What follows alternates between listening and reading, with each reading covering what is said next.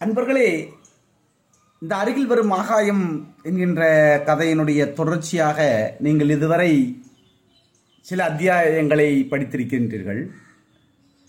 அதில் வருகின்ற கதாபாத்திரங்களான இந்த கதையினுடைய நாயகன் கோசலை சந்திரராமன் என்கின்ற கேசிராம் கதாநாயகி சமனியா மற்றும் கதாநாயகி சமனியாவனுடைய பெற்றோர் கோச கௌதம் சர்க்காரும் ஷபிராணியும் இப்படியெல்லாம் நீங்கள் இந்த கு- இந்த கதாநாயகி இப்படியெல்லாம் கதாபாத்திரங்களை நீங்கள் தெரிந்திருக்கின்றீர்கள் இந்த கதாபாத்திரங்கள் எல்லாம் நான் ஏற்கனவே சொன்னதைப் போல இந்த கதாபாத்திரங்களுடைய செயல்களில் எல்லாம் டிஎன்ஏ பௌதம் என்கின்ற இந்த உலகின் முதன் முதலாக தோன்றிய அந்த உயிரி குடிகொள்கின்றது அந்த டிஎன்ஏ பௌதனுடைய செயல்பாடுகள் வழிகாட்டுதலின் பேரில் தான் இந்த கதாபாத்திரங்கள் இந்த கதைகளில் கதைகளில் வலம் வருகின்றார்கள் என்றெல்லாம் கூறியிருந்தேன். இப்போது அந்த கதாபாத்திரங்களுடைய உறுதுணையாக இருந்து கொண்டிருக்கிற டிஎன்ஏ பவதத்தினுடைய அறிமுகம் இப்போது இந்த அத்தியாயத்தில் பார்க்கின்றோம். இயக்கம் என்பதே எனது அவசிஷ்டம்தான். இந்த டிஎன்ஏ பௌதம் சொல்லுகின்றது. இயக்கம் என்பதே எனது அவசிஷ்டம்தான். எனது அம்சம் அனைத்திலும் அடங்கி இருப்பதனால்தான் எல்லாம் இயங்குகிறது. ஆனால் நீ மனதில் விசுவசித்துக் கொண்டிருக்கும் இறைவன் அல்ல ஆனால் நான் உன்னை என்னை உபயோகித்து உன் கடவுளையும் தொட்டு உணரலாம். நீ நம்புகின்ற கடவுள் அல்ல நான். ஆனால் என்னோடு என்னுடன் நெருங்கி பழகி என்னை உபயோகித்துக் கொண்டால் உன் கடவுளையும் தொட்டு உணரலாம். அப்படின்னா நான் ஆர்- யார்? நான் தான் ஆதி. ஆதி என்று ஆதி பகவான் இல்லை. ஆதி. மனிதன் வர்க்கம் தோன்றிய பிற- பிறகுதான் பகவான் தெய்வங்கள் என்று பெயர்கள் வந்தது என்பதை நாம் இங்கே உணர வேண்டும். அதனால் இந்த ஆதி என்பது பகவான் என்ற வார்த்தைக்கு முன்பாகவே உருவாக்கப்பட்ட ஒரு உயிரி. இந்த பிரபஞ்சத்தில் முதன் முதலாக தோன்றிய டிஎன்ஏ ஏன்? உன் நண்பன் அப்படின்னு வச்சுக்கோ. ஒரே கன்ஃபியூஸா இருக்கா?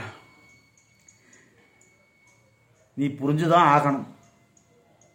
பெரிய பெரிய அற்புத அற்புதமான விஷயங்களை சொல்லும்போது கொஞ்சம் குழப்பமாகத்தான் இருக்கும். ஆனால் போக போக உனக்கு தெரியும். நீ நடக்கத் தொடங்க என்றால் தொடங்கிவிட்டால் உனக்கு வழி தென்படும் என்பதுதான் சரித்திர உண்மை. நீ விருப்பப்பட்டு அன்பு செய்யும் உனது உறவின் ஒரு பிம்பமாக வேணும்னா என்னை நினைச்சுக்கோ. உன் காதலாக நினைச்சுக்கலாம் உன் மனைவியாக நினைக்கலாம் உன் காப்பாளனாக நினைத்து கொள்ளலாம் உன் கணவனாக நினைத்து கொள்ளலாம் உன் சுய சக்தியாக நினைத்து கொள்ளலாம். ஏன்? நான் முன்பு சொன்ன உன் கடவுளாக வேணாலும் என்னை நினைத்துக்கொள் எனது பின்தலைமுறையான டிஎன்ஏக்களால் ஆன உலகம் என் கட்டளைக்கு கீழ்ப்படிந்தே இயங்குகின்றது. டிஎன்ஏ என்னும் ஞான் டியோக்சி ரிபோ நியூக்ளிக்ஸ் ஆசிட் என்னும் நான் பிரபஞ்சத்தில் உள்ள அசையும் அசையா உயிர்கள் அனைத்திலும் இருக்கின்றேன் குடிகொள்கின்றேன். என்னை பொதிந்து வாழும் உயிர்கள் மடிந்து விட்டாலும் நான் மட்டும் என்றும் அழியாமல் உயிர் வாழும் தனித்தன்மை பெற்றுள்ளேன். டைமிஸ் எனும் நான்கு நியூக்ளியஸ் டைடுகளால் உருவாக்கப்பட்டுள்ளேன். என்னை ஆயிரத்தி எண்ணூற்றி அறுபத்தி எட்டாம் ஆண்டிலேயே என்னை ஃபெடரக் ரிச்சார்ட் என்ற விஞ்ஞானி கண்டுபிடித்த போதிலும் இருபதாம் நூற்றாண்டின் மையப்பகுதி வரை என்னை குறித்து அவ்வளவாக இந்த உலக மக்களுக்கு தெரிய தெரியவில்லை. மரபியல் காரணங்களுக்கு நான் காரணமா அல்லது புரதம் காரணமா என்பதை பற்றி விஞ்ஞானிகளிடையே தொடர்ந்து விவாதமாகத்தான் இருந்தது.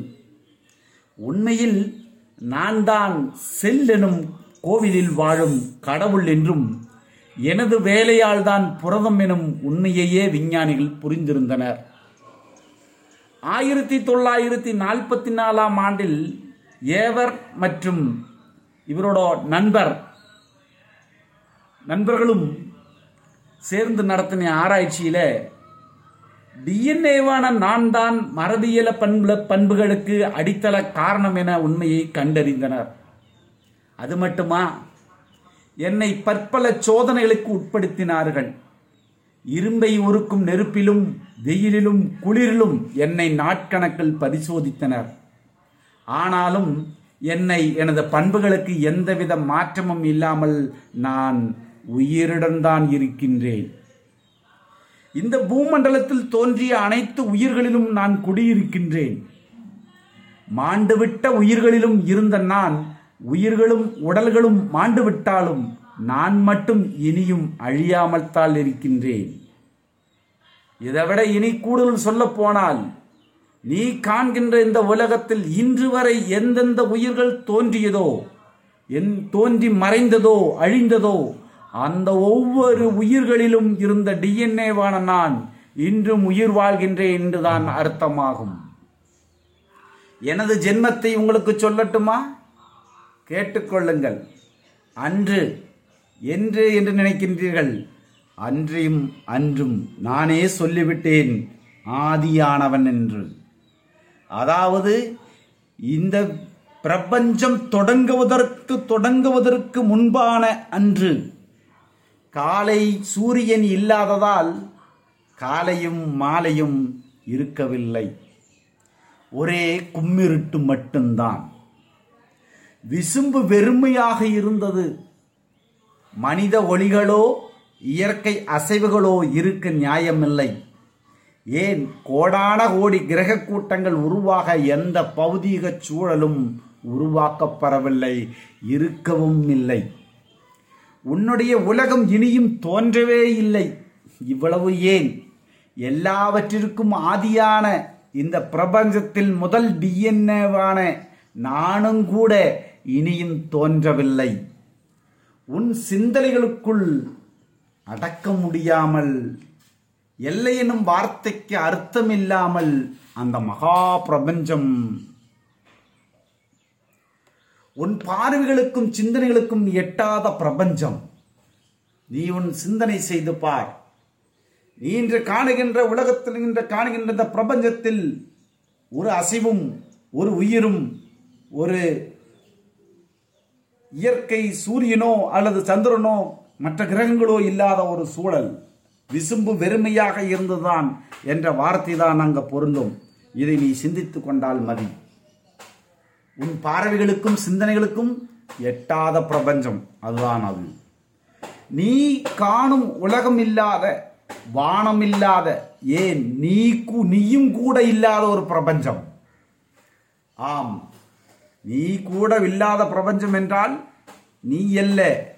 உன் குலம் மனித குலம் இல்லாத ஒரு பிரபஞ்சம். ஆம் வெறுமையான பிரபஞ்சம். எல்லாம் வெறுமையாக. நேரம் பூப்பெய்தி காலமாகிக் கொண்டிருந்தது.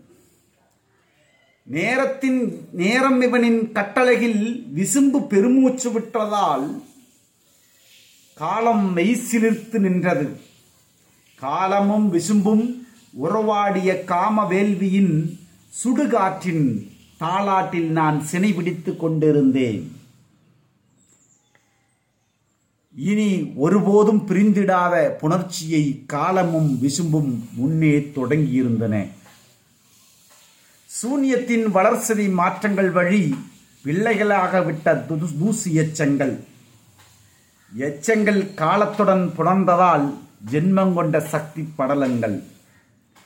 காலப்பெருங்காமன் படலங்களையும் விட்டானோ? இல்லை இல்லை. நுண்ணீரும் நுண்பொருள் இரண்டும் கலந்த வாயிடுவனும் சேர்ந்து மூன்று புதல்வர்கள் ஒரே பிரசவத்தில். இரண் நுண் இல்லை இல்லை. நுண் நீரும் பொருள் இரண்டும் கலந்த வாயுவுடன் சேர்ந்து மூன்று புதல்வர்கள் ஒரே பிரசவத்தில். இவர்களின் கூட்டாஞ்சோறு விளையாட்டுகளும் குடுமி விடு சண்டைகளும் ஒரே குதூகலம்தான்.